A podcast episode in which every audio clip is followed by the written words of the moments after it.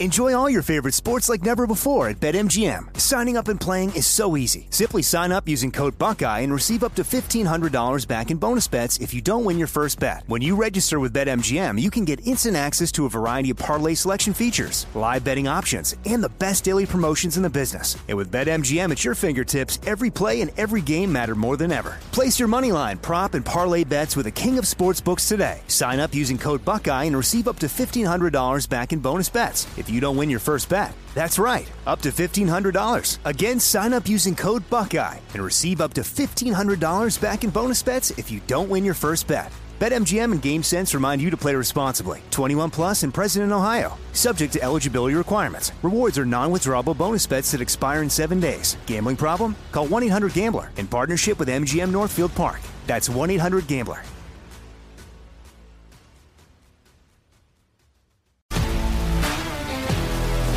If you love sports and true crime, then there's a new podcast from executive producer Dan Patrick and hosted by me, Jay Harris, that you won't want to miss. Playing Dirty Sports Scandals. Each week, I'm squeezing the juiciest details from some of the biggest sports scandals ever. I'm talking Marcus Dixon, Olympic gymnastics, Cain Velasquez, salacious Super Bowl level scandals. Join me on the dark side of sports by listening to Playing Dirty Sports Scandals on the iHeartRadio app, Apple Podcasts, or wherever you get your podcasts.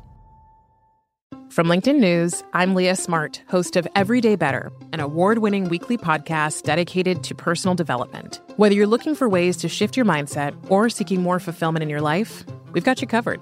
Join me as we dive into captivating stories and research backed ideas that have empowered me and others to lead lives with more clarity and intention. Everyday Better, making growth an everyday practice. Listen to Everyday Better on the iHeartRadio app, Apple Podcasts, or wherever you get your podcasts.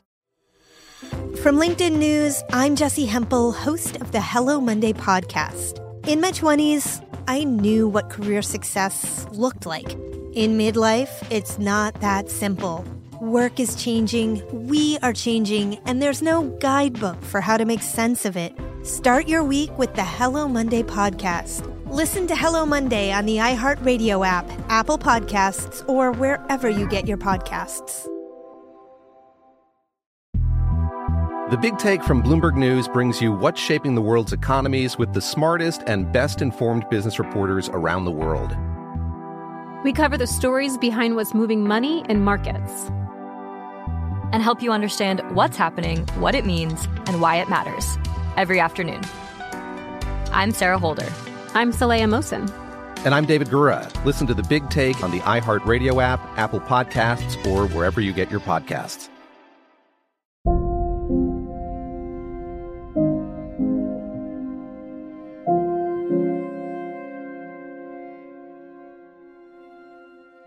And we return to our 9 11 special here on Our American Stories. And now we bring you the story of an unlikely relationship between two of New York City's finest a firefighter named Nils Jorgensen and the late billionaire David Koch. Nils was off duty on 9 11, but when the first plane struck the World Trade Center, he complied with a total recall order for all firemen to report to their firehouses. Here's Nils to tell the rest of the story. I started driving to my firehouse, and then all of a sudden on the radio, I hear second plane is struck. I could somewhat see on my drive the smoke and whatnot, and I'm flying over the Verrazano Bridge, and my wife calls me frantically, "Where are you? Where are you?" And I said, "I'm on the bridge. I'm going in." And she says, "No, you're not. Listen to what your dad. My dad would always tell me, if there's ever a recall, you follow it, or you could end up dead, and no one is looking for you." And for some unknown reason, there was no traffic. It was eerie, and I'm flying, and I'm going, but wait a minute, I don't have my fire gear. What the hell am I gonna do? She hung up the phone screaming at me, and my wife doesn't curse. She said, Those effing buildings are gonna go down, and you'll effing die. Go to your command where you're supposed to. And I heard my father in my ear, and he's just, my father doesn't say a lot, but when he says something, it's profound. And I remember him always saying, Kid, Never be a freelancer. You follow your orders, you follow your training. Something real bad goes down. And this was after the 93 bombing because I was at that. And we used to always talk and say it's going to happen again. And he said, You follow your orders, go to your firehouse, get your gear, and you get your further pending orders. I veered off the highway, went down into Brooklyn where I worked. I checked in, I was the first one. I called into command, and they said, You get 12 guys, grab a city bus, and get over there. And guys came streaming in, and we're watching the TV, and just as we run out the street to get the city bus to take us, we see the tower go down, the first one. And uh, I believe the second tower hit was the first one to collapse. And I, I, I, dropped to my knees and I started crying and praying. And the guys looked at me. I said, guys, now our, our truck from our house was gone. It was at the scene. So we were in the empty house and, you know, convening and deploying from there. And I said, guys, 114 is dead. That's our truck. And they're like looking at me. Go, what are you talking about? I said, when I came in the door, I heard our boss, Dennis, on the radio, 114 truck with 1084 is our code of on scene. We're at Albany and West. Where do you need us? And the nickname of our truck is Tally Ho. And he said, Tally Ho, respond into the command post west in Albany for further orders. That was the last I heard from my lieutenant. His rookie son, or as we call a probie, his probie son was assigned that day in another ladder company and he was killed. And that lieutenant ended up saving our crew because as they were going into the building, he saw what he thought to be partial collapsing. And he told the guys, Turn around, this building's coming down behind us. And as they turned around and ran, they dove under a truck. The building came down. The guys 40 feet, 50 feet behind them are under it, and they're dead and they're in the pile. And my lieutenant, who unfortunately did lose his son, saved our crew unbeknownst to us as that was going on, we got into the bus. And as we were coming over the Brooklyn Bridge to help, and we got into the city and started running toward it, the second building just came down. And I wasn't there in the building when it collapsed, and I would never claim to be. But I made my best effort to get there. And the crew of us that got there were horrified because we knew that our on shift platoon, our guys that we loved and worked with, were probably underneath that pile. And by the grace of God, that lieutenant saved that shift of five guys plus himself. But unfortunately, the other ladder company 105, which I had actually was my first command in the city where my lieutenant's son was working, his son was killed. And the strange part about it was the senior man, the older firefighter working that day on that shift with his son, was working with me on the day of 1993's bombing, and he was my senior man looking over. Sorry. He was he was looking over my shoulder. And later on, hours later, after the evening of the first bombing in 93, he looked around and he said, You know what, kid? He goes, These mutts didn't do it right. They blew it up in the middle. But if they did it in the corner by a column, they would have beat us today and the building would have dropped. And he said to me But the next time they come back, they'll do it right. Don't, don't kid yourself for a second. And that man, Hank Miller, he died. He died that day. He almost prophesized it. And then just, and then we just re, we regrouped and redeployed onto the main pile because there was there was confirmed a couple people that were still alive, and we were working on shuttling gear in and out and trying to just move debris and whatnot. And, I was with an older guy, and we branched off maybe 100 yards to another section, and we were just down in a hole underneath a bunch of steel. And all you could hear was sand dropping every once in a while, like as if it was rolling down a hill and it was eerily quiet. And then you would just hear some hissing, and that was the gas lines that were ruptured. And he just said, Kid, what do you hear? And I said, oh, I hear the hissing, and I, I hear the debris. The, the, it was just everything was pulverized into gray sand. And he said, No, I know that, but what else do you hear? And I stopped for a second, and I said, I don't hear anything. He said, That's right. He says, Because everyone's dead. We're wasting our time. He goes, No one's coming out of this, kid. They're all gone. He goes, Look at the concrete, look at the steel, what happened to it. You think bodies are going to survive through that? And he was right. He was right. Everybody was pulverized, and everybody was just crushed, and it was it was just horrible. And we stayed till about four o'clock that following morning, we couldn't breathe. We couldn't. We just we, we were caked and filled with dust in our throats and our eyes. Couldn't see at points in time. And the lieutenant just decided, he says, guys, we need to regroup.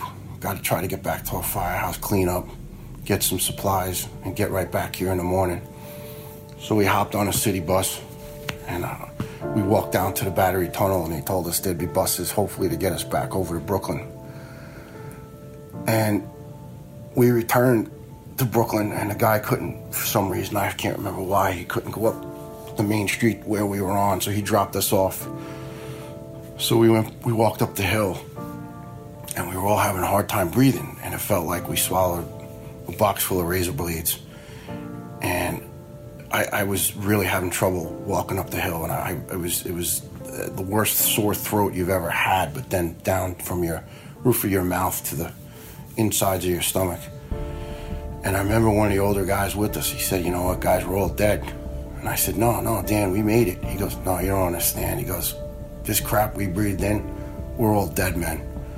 And out of the 20 guys that were there that day from our crew, I think I think eight of us have cancer and some a few of the guys I've been blessed with only one, but a few of the guys have had three different cancers, and by the grace of God, those particular guys are alive. One of my other dear friends came down with three different cancers, and he's been dead now for almost two years. And that guy was right. He he wasn't right about all of us, but there's a lot of us that, that died after the fact from those hours the first day, second day, 50th day, 80th day of being down there.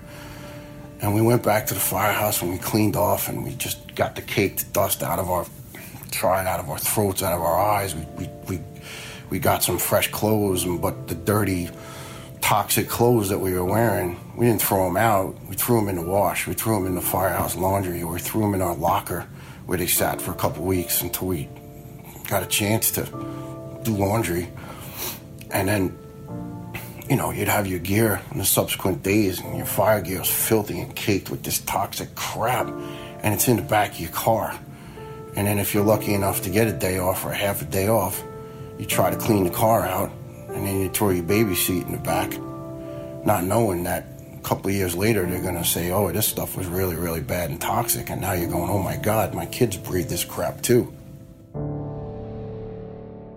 and when we return, we'll continue with the story of Nils Jorgensen here on Our American Stories. Enjoy all your favorite sports like never before at BetMGM. Signing up and playing is so easy. Simply sign up using code Buckeye and receive up to $1,500 back in bonus bets if you don't win your first bet. When you register with BetMGM, you can get instant access to a variety of parlay selection features, live betting options, and the best daily promotions in the business. And with BetMGM at your fingertips, every play and every game matter more than ever. Place your moneyline, prop, and parlay bets with the king of sportsbooks today. Sign up using code Buckeye and receive up to $1,500 back in bonus bets if you don't win your first bet. That's right, up to $1,500. Again, sign up using code Buckeye and receive up to $1,500 back in bonus bets if you don't win your first bet. BetMGM and GameSense remind you to play responsibly. 21 plus and present in Ohio. Subject to eligibility requirements. Rewards are non-withdrawable bonus bets that expire in seven days. Gambling problem? Call 1-800-GAMBLER in partnership with MGM Northfield Park. That's 1-800-GAMBLER.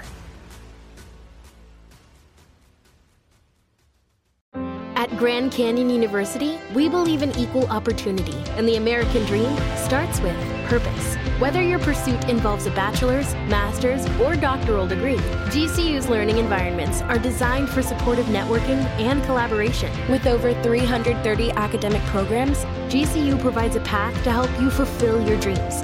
The pursuit to serve others is yours. Find your purpose at GCU. Private, Christian, affordable. Visit gcu.edu. If you love sports and true crime, then there's a new podcast from executive producer Dan Patrick and hosted by me, Jay Harris, that you won't want to miss. Playing Dirty Sports Scandals. Each week, I'm squeezing the juiciest details from some of the biggest sports scandals ever. I'm talking Marcus Dixon, Olympic gymnastics, Cain Velasquez, salacious Super Bowl level scandals. Join me on the dark side of sports by listening to Playing Dirty Sports Scandals on the iHeartRadio app, Apple Podcasts, or wherever you get your podcasts.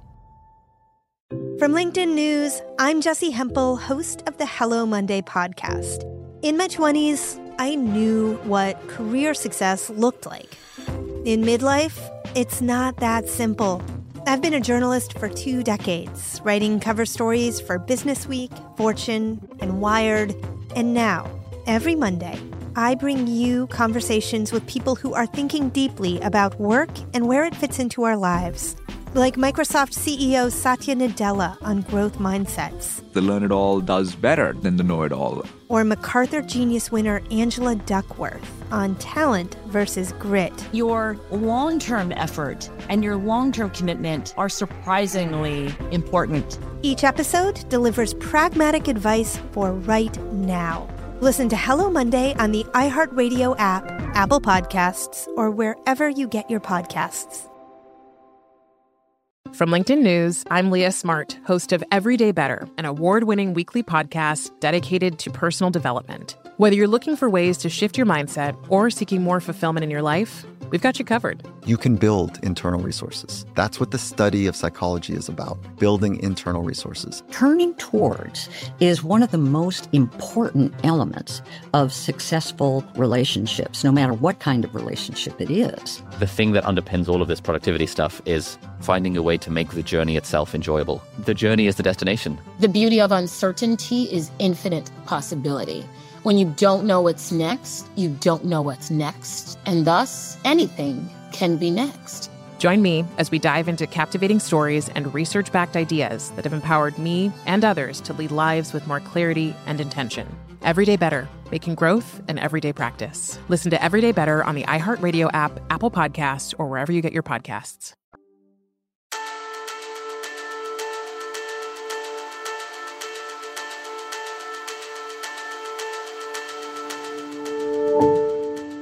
And we return to our American stories and our 9 11 special, and with firefighter Nils Jorgensen and his story. When we last left off, a fellow firefighter had predicted that they'd get sick from the work that Nils and the others did at Ground Zero. And he was right. Let's continue with the story. Long story short, they found it out. They diagnosed the leukemia, the way they explained it to me was it's different than an organ cancer. It's not like a uh, stage one, two, three, or four of you know colon or liver. Leukemia is like a car driving on a road, as they explained. You get to a cliff, the wheels go off, you're dead. I said, "All right, doc. Well, where am I?" He goes, "Well, your front your front wheels are off the cliff. You probably had about another three or four days to live. We're going to try to intervene with the spleen, get all the swelling down." They drilled into my hip. They found out exactly what cancer it was, and it's the rarest leukemia you can have. There's 49 different ones. There's only 500 cases in all of North America a year, and I was the seventh 9/11 rescuer in six months to come down with it. And a couple of the guys had already died. And my cancer doctor said to me, he goes, it's statistically impossible that that many of you have this rare of a leukemia. By the grace of God, I was given very, very high doses of chemotherapy. It's, I believe, I'm giving it in a layman's perspective, but it was the drug is called cladribine. When they give you seven days of nonstop chemotherapy in these massive bags, IV bags, and it's from what I was told by my doctor, it's almost like the equivalent of two years of chemo jammed into a week. Um, burns out your bone marrow entirely in the hopes that your own seedling marrow will regenerate. And my angel on earth, and I haven't got a chance to recapture with him, and I regret this, and shame on me for not. I had a male nurse named Mike Nunez, and Mike Nunez was my angel on earth. And there was many other nurses, but Mike was my main guy. And he explained to me, he said, listen, he goes, I'm gonna come in, I have to wear a hazmat suit. We're gonna start you up on this I go, whoa, Mike, a hazmat suit. He goes, listen, he goes, you'll kind of get this because you're a fireman. He goes, this stuff exposed to air is so caustic that it'll burn through plastic. He said, but in your vein and in your body, it's going to do its job. It'll burn. You're going to feel like you're burning your entire body, but that means the drug is working. So I said, Well, Mike, I'm forget it. I don't want it. He goes, Then you, you're going to die.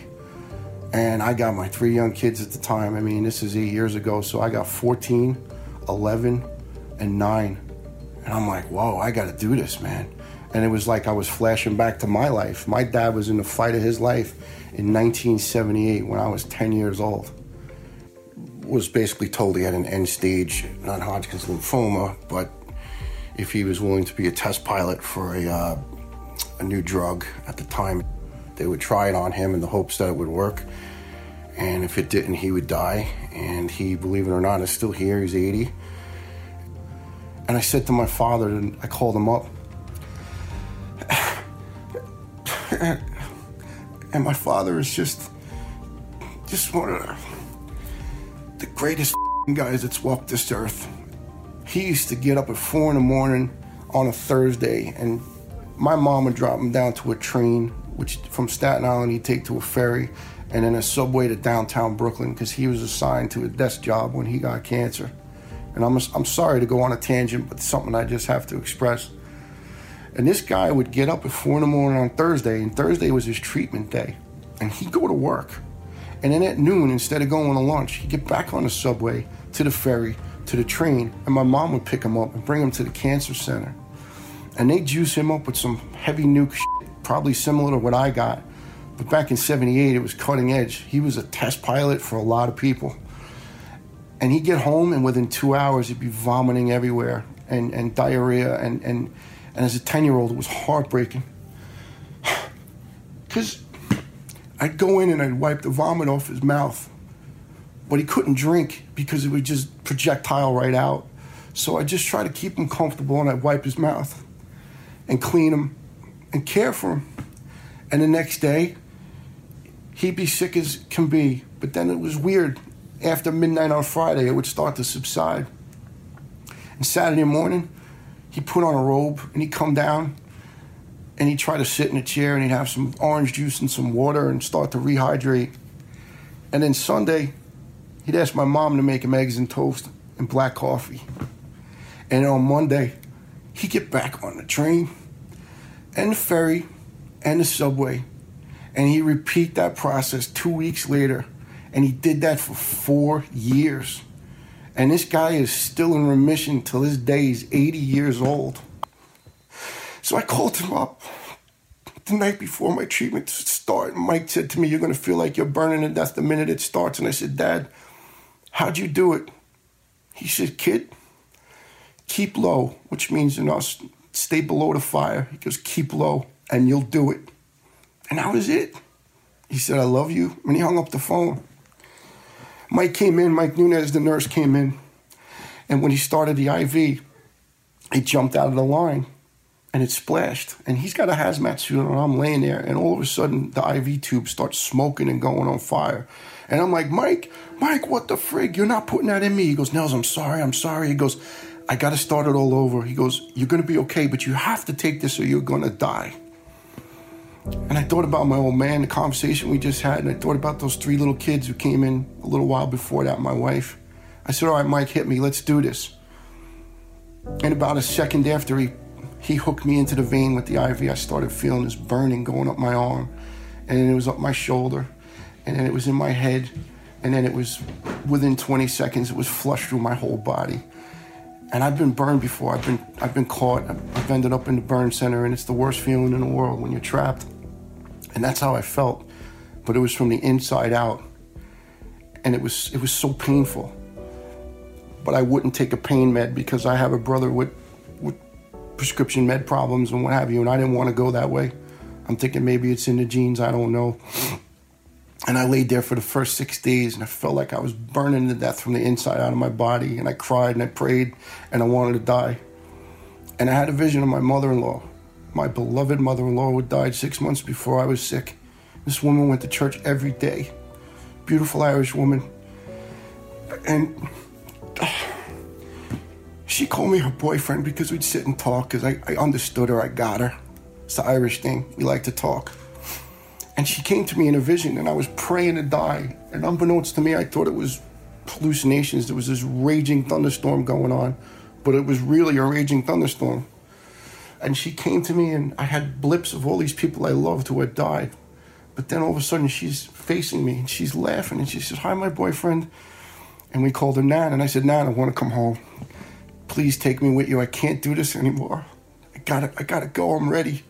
And she smiled and she goes, No, not yet, my boyfriend. She goes, You're gonna be all right. It's gonna hurt, but you'll be okay. I'll see you later. And I'm I'm grabbing for her and she goes. I had a doctor who was atheist, and I told her the story, and she goes, Oh, you're seeing things? I said, Well, I don't know, but I I conveyed it to her, and I'm not gonna lie to you, the chemo messed my mind up a little bit too. It was brutal. She sends a shrink in to talk to me, and he's a rabbi, he's a Jewish Jewish doctor. And he starts laughing and he goes, I believe you. You're fine. What else you want to talk about? I said, What do you mean? He says, Pay me for an hour. I said, You want to watch the Yankees? We watched the Yankee game. So for seven days, stuff burned through my body. But it worked. And I'm here. And it was hard going through it, and it was even harder on my wife and my kids. But I'm here, man. And I'm lucky. And when we return, we'll continue with the story of Nils Jorgensen here on our 9 11 special on Our American Story.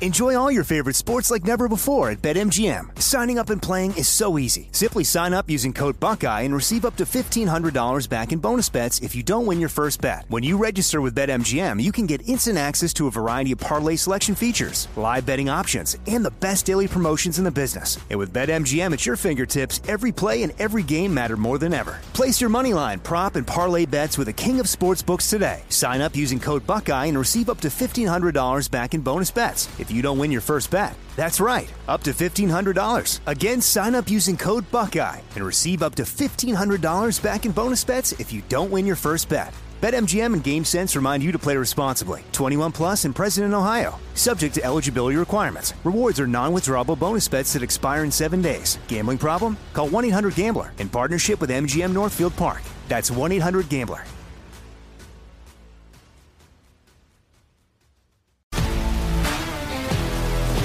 If you love sports and true crime, then there's a new podcast from executive producer Dan Patrick and hosted by me, Jay Harris, that you won't want to miss. Playing Dirty Sports Scandals. Each week, I'm squeezing the juiciest details from some of the biggest sports scandals ever. I'm talking Marcus Dixon, Olympic gymnastics, Cain Velasquez, salacious Super Bowl level scandals. Join me on the dark side of sports by listening to Playing Dirty Sports Scandals on the iHeartRadio app, Apple Podcasts, or wherever you get your podcasts.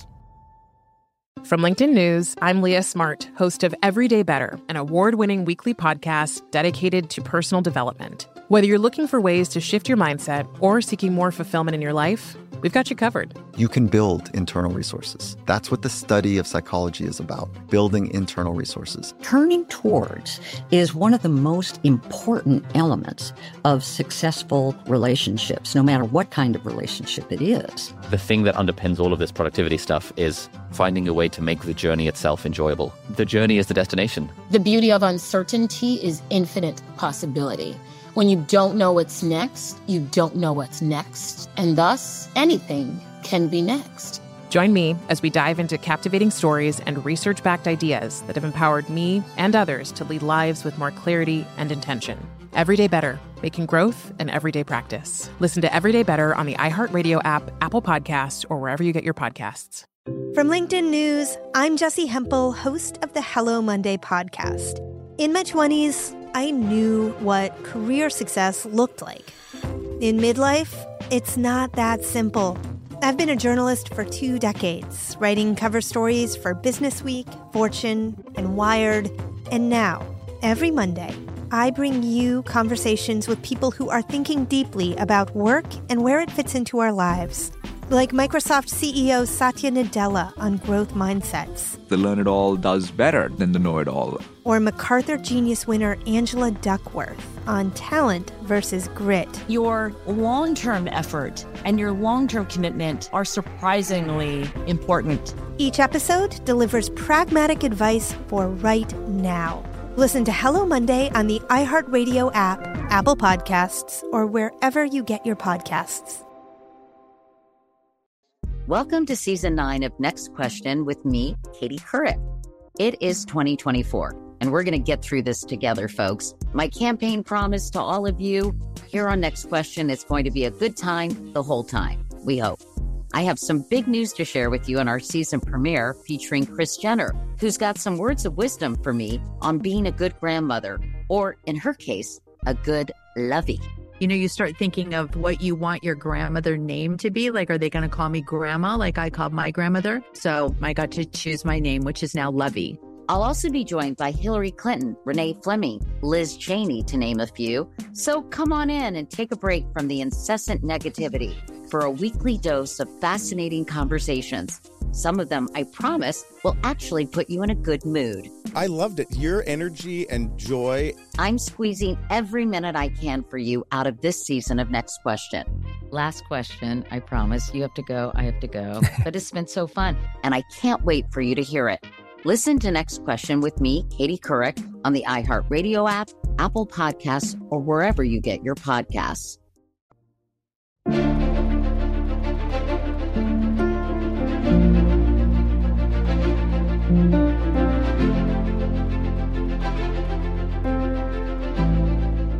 And we're back with Our American Stories and our 9 11 special, and with firefighter Nils Jorgensen's story. Nils contracted the rarest form of leukemia from his work at Ground Zero after the events of 9 11. Thankfully, he went into remission, and Nils was more than thankful. He noted that the late Koch Industries leader David Koch had given hundreds of millions of dollars to cancer research and New York City hospitals. And today, Nils partially credits David for being alive. And so, Nils, well, he wanted to show his gratitude. Let's continue with his story. You know what the problem is today in the world? No one is grateful anymore. There is no gratefulness. It's just it's just gone. And that was the main emphasis of my letter. But all I wanted to do with that letter was just say, "Hey sir, thank you. This is somebody you've helped. You have no idea who I am. No idea what my life's about, but I want you to know you've blessed my life."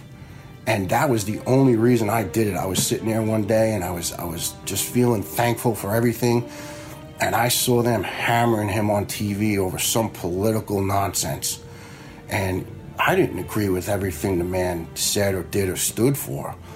But they were blistering this guy over something so minute. And it upset me so much. And I'm like, don't they realize the good that this man has done? And and I and I just said, you know what? I want him to know that there's people out there that do appreciate it. And that was the main reason why I sat down at that very moment in, in my best grammar school penmanship because I, I'm not a computer guy and I'm technologically horrible and I probably would have sent an email to, I don't know, Australia somehow or whatever. It wouldn't have gotten there. So I said, let me write an old school letter and let me look up the address for where they're headquartered and let me send it in the hopes that he gets it. And a couple weeks later, I was like, oh, I guess maybe they didn't get it, and it's okay. I, mean, I didn't want anything. I wanted nothing from him. I wanted to just say thank you. And I got a call, you know, from Christine Nichols, from, you know, I guess it's his public relations folks. And I was blown away. And I was like, wow, you know what? This man knows that I'm grateful. And that meant everything. Mr. Koch invited me to the dedication of his new cancer wing at Sloan Kettering. And I'm sitting there, and Mr. Koch came up with his wife, and he was just such a lovely guy.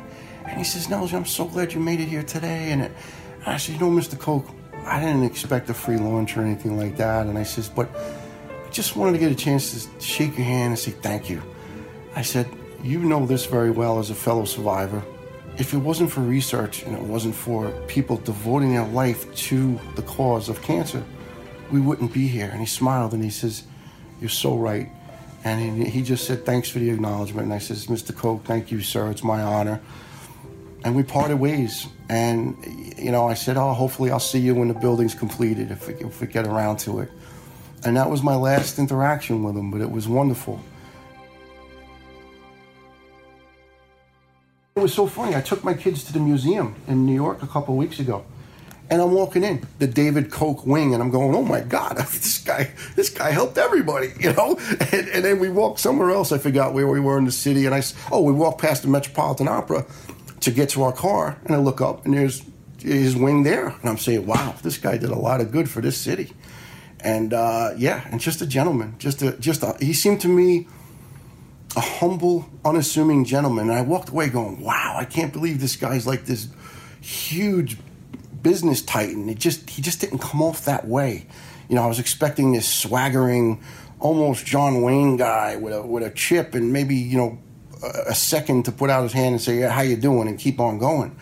But he stood there for a good few minutes and just chatted, and it was it was really nice. It was great memory I have, really great memory of him, and. I'm sure some of my union brethren, you know, he's big business and we're not, and blah blah. Hey, listen, I don't know the last pro union guy who's dedicated hundreds of millions of dollars to cancer research or other philanthropic causes that help people. So I tell them go stick it.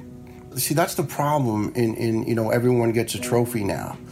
Is if your trophy's bigger or you have more trophies, people are upset. But it's like, wait a minute, back when I was a kid, you know, you had to work for stuff. You know, I studied for four years to become a fire lieutenant to get a $20,000 a year raise. And I say that to my son. My son's 19 and he's actually training to be a pilot and he's he's not sure. He's in a limbo. He doesn't know what to do. And I said, "Son, let me explain something to you." I said, "You're in America." And I said, "No one can tell you no unless God forbid you have a huge disability or whatnot. And even then, you could probably still do it." And I said, "Don't tell your mother we're talking like this because my wife has a no curse policy, so I have to be really guarded. She's tough, and I'm very scared of her. She's five foot two, and she's she's the drill sergeant around here, but the best." I said, "Son, no one owes you shit, and no one owed me shit." And I said, "Guess what I did last year?" I said, "I paid off my house after 25 years. It's paid off. Not a big house, just a ranch, nothing special, but it's paid off." I said I bought it when I was 24 years old. I got the the quickest down payment I could scrape together, and my father said, "At the minute you can buy a house, you buy a house." And I did, and there was many, many months. Once my wife stopped working and the baby started coming, well, I went, Dad, this is a mistake. He said, Kid, just keep as you're going. Don't worry about it. It'll be paid off. And I said it to my son. I said, Guess what? You'll do the same thing. I says, but no one's going to give it to you. So I'll help you along if I can. You know, I pay for his flying lessons because it's not cheap. And, and I says, but I want you to put it to good use. And he's like, Dad, I will. I will. And that's the problem. Everybody feels like someone owes them something. No one owes me nothing. And I say to people, they rip me, oh, my pension, my pension. And I say, listen, I said, I know pensions are a tricky subject. I said, but I did a lot of dangerous, crazy, dirty shit for my pension. And I said, if it's so much money, why am I still out there working with I don't have active cancer, thank God, but you know it's in me or whatever. I said, why would I be out there working as a stagehand if I made so much money? I said, so thank you. Yeah, I'm grateful for my pension, but I earned every penny of it. And, and I said, the beautiful thing is, everything I owned, I worked for. And that is so hard to instill in people and that's why, you know, Mr. Koch and his brother were so wildly successful because somebody instilled that. The lack of fathers. And I understand sometimes divorce or sometimes death, it happens. But to be brought into the world and from day one never have someone looking after you, that's heartbreaking. And unfortunately, it's omnipresent in today's society. And I don't care what race, it's everywhere. Unfortunately, January of 2012, my career was ended. I was retired off the department medically uh, because with, with, certain cancers, you're not allowed to return to fire duty. And that, to me, sounds pathetic, but that was probably the worst day of my life. One of them because I, I lost what I did. I lost my priesthood. I lost being a fireman and helping people. And one of the weirdest things that totally set me straight after I got cancer, I was really down about losing the job. And my wife said to me, What's wrong with you? I said, I, I can't handle not being a fireman. And she goes, Listen to me. She goes, You got a second chance at life. You got these kids, you have me. She goes, You're gonna have to get past it.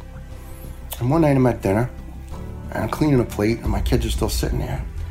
And my daughter goes, You know what one of the best things about daddy getting cancer was? And my son goes, Yeah, he's home with us for dinner all the time. I washed off the plate, and I put it in the dishwasher, and I walked out and I cried. But it's okay, I'm alive, and I'm watching my children grow, thank God. My uh, oldest daughter, Emily, who's 22, actually was inspired by my nursing care in Methodist Hospital in Brooklyn, New York, where I spent a month. Um, she was inspired to become a nurse, and she's starting her nursing career next week. Just been hired as an emergency room nurse, and I'm so very proud of her. And hopefully, that's the silver lining of cancer. Someone now is going out to the world to help and make a difference. And what a beautiful story. A great job, as always, by Alex Cortez on that piece. And a special thanks to Nils Jorgensen for sharing the full depth and breadth of his story because 9 11 wasn't about a day. Indeed, today still, there are unions, there are blessings, there's gratitude, and always there's loss and there's grief. And my goodness, in the area of New Jersey I grew up in, the parts of Staten Island that I ate and played in, and particularly in Queens, Breezy Point, which is where so many firefighters live, retire, and gather together.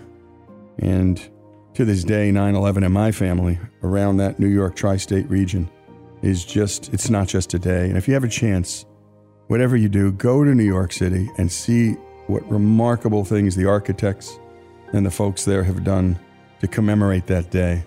The museum is spectacular. Every American should go to that, like they should go to the Smithsonian in Washington, D.C., and try and do the Lewis and Clark Trail. The story of 9 11, Nils Jorgensen's story here on Our American Stories.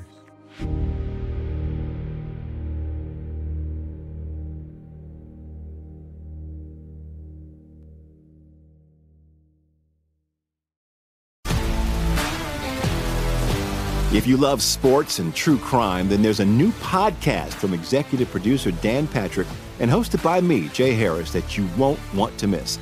Playing Dirty Sports Scandals.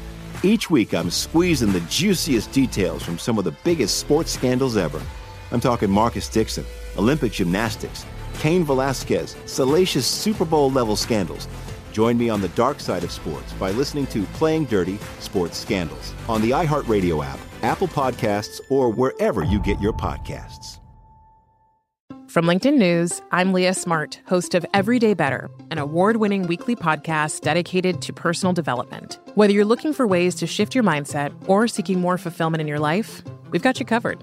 Join me as we dive into captivating stories and research backed ideas that have empowered me and others to lead lives with more clarity and intention. Everyday Better, making growth an everyday practice. Listen to Everyday Better on the iHeartRadio app, Apple Podcasts, or wherever you get your podcasts. From LinkedIn News, I'm Jessi Hempel, host of the Hello Monday podcast. In my 20s, I knew what career success looked like. In midlife, it's not that simple. Work is changing, we are changing, and there's no guidebook for how to make sense of it. Start your week with the Hello Monday podcast. Listen to Hello Monday on the iHeartRadio app, Apple Podcasts, or wherever you get your podcasts. More Than a Movie is back with season two. I'm your host, Alex Fumero, and each week I'm going to talk to the people behind your favorite movies. From The Godfather, Andy Garcia. He has the smarts of Vito, the temper of Sonny, the warmth of Fredo, and the coldness of Michael. To the legend behind La Bamba, Lou Diamond Phillips. When I walked in, I didn't think I had a shot at Richie because John Stamos' picture was already up on the wall. Listen to More Than a Movie on the iHeartRadio app, Apple Podcasts, or wherever you get your podcasts. The Big Take from Bloomberg News brings you what's shaping the world's economies with the smartest and best informed business reporters around the world. We cover the stories behind what's moving money and markets and help you understand what's happening, what it means, and why it matters every afternoon. I'm Sarah Holder. I'm Saleha Mohsin. And I'm David Gura. Listen to The Big Take on the iHeartRadio app, Apple Podcasts, or wherever you get your podcasts.